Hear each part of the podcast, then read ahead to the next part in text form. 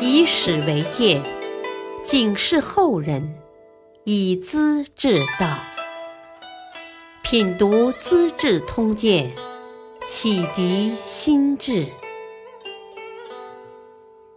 原著司马光，播讲汉乐。高欢诈击六镇兵，元修勉强做皇帝。高欢是个野心勃勃的人物，看到时机成熟，便扯起讨伐的大旗，准备进攻尔朱兆。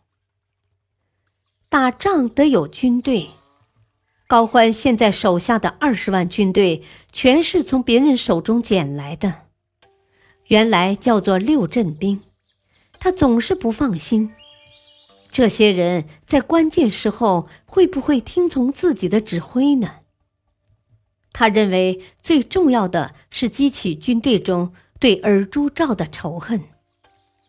所谓兵不厌诈，指打仗要用计谋，也指带兵要有谋略。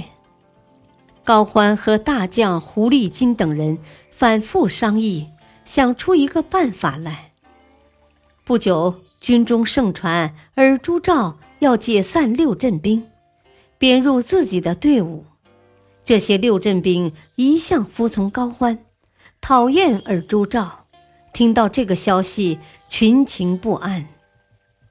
接着又传来尔朱兆的一道命令，要高欢到洛阳去。想想这二十万军队一旦失去保护自己的主将，再被瓜分遣散到各地，未来的命运又会如何？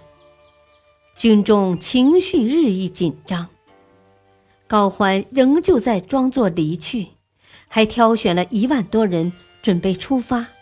都督魏景哭丧着一张脸，死活不让高欢走。一连五天，大开宴席，将士们情绪激昂，坚决要求主将留下。高欢露出一副万般无奈的样子，几十万军人更是痛哭流涕，摩拳擦掌，无不大骂尔朱兆。火候到了，高欢站出来，他说：“我们都是流落他乡的军人，情同手足啊，祸福与共。没想到尔朱兆竟这样苦苦逼我，去，当然落入圈套。”要死，不去呢，违抗命令也要死。诸位若是遣散，也不会有好结果的，都是死路。大家说该怎么办？军士们的喊声震天动地，造反，造反！高欢说：“只有一条路了，得找一个人做盟主，谁能担当重任？”就是高将军，誓死跟着高将军，要吃饭跟高欢。高欢想了想，摇摇头说：“啊，大家都是六镇兵，相邻相亲，你一团他一伙，自由惯了，我是没法指挥的呀。”军士们又大叫：“我们都听高将军的，谁胡闹就杀了谁！”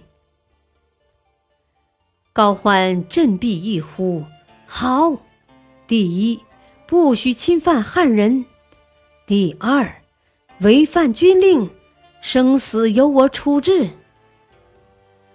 听凭将军处置，坚决服从命令。”军士们都跪在地上，不断叩头，表达自己的决心与敬意。高欢接着改组军队，申明法纪，杀牛宰羊，大宴群雄，对天发誓，准备向洛阳进军。不久，在广阿地方大败尔朱兆。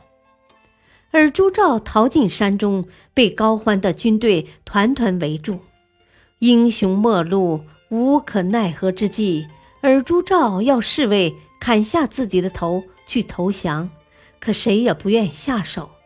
他绝望了，先是杀掉自己的战马，然后在树上吊死了。高欢倒也不计前嫌，把他的尸体运回，按照王宫的礼仪安葬。威名赫赫的尔朱家族就这样退出了北魏历史的舞台。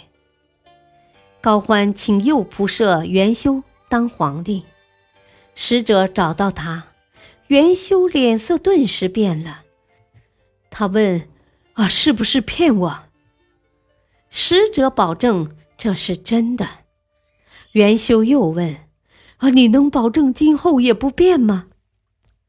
使者笑了：“啊，你看天上风云变幻，一天还是几个样子，我又怎么能保证将来呢？”元修无可奈何，只得默默地跟着使者走了。感谢收听，下期播讲《老荀记谋诛高澄》，温子升饿死狱中。敬请收听，再会。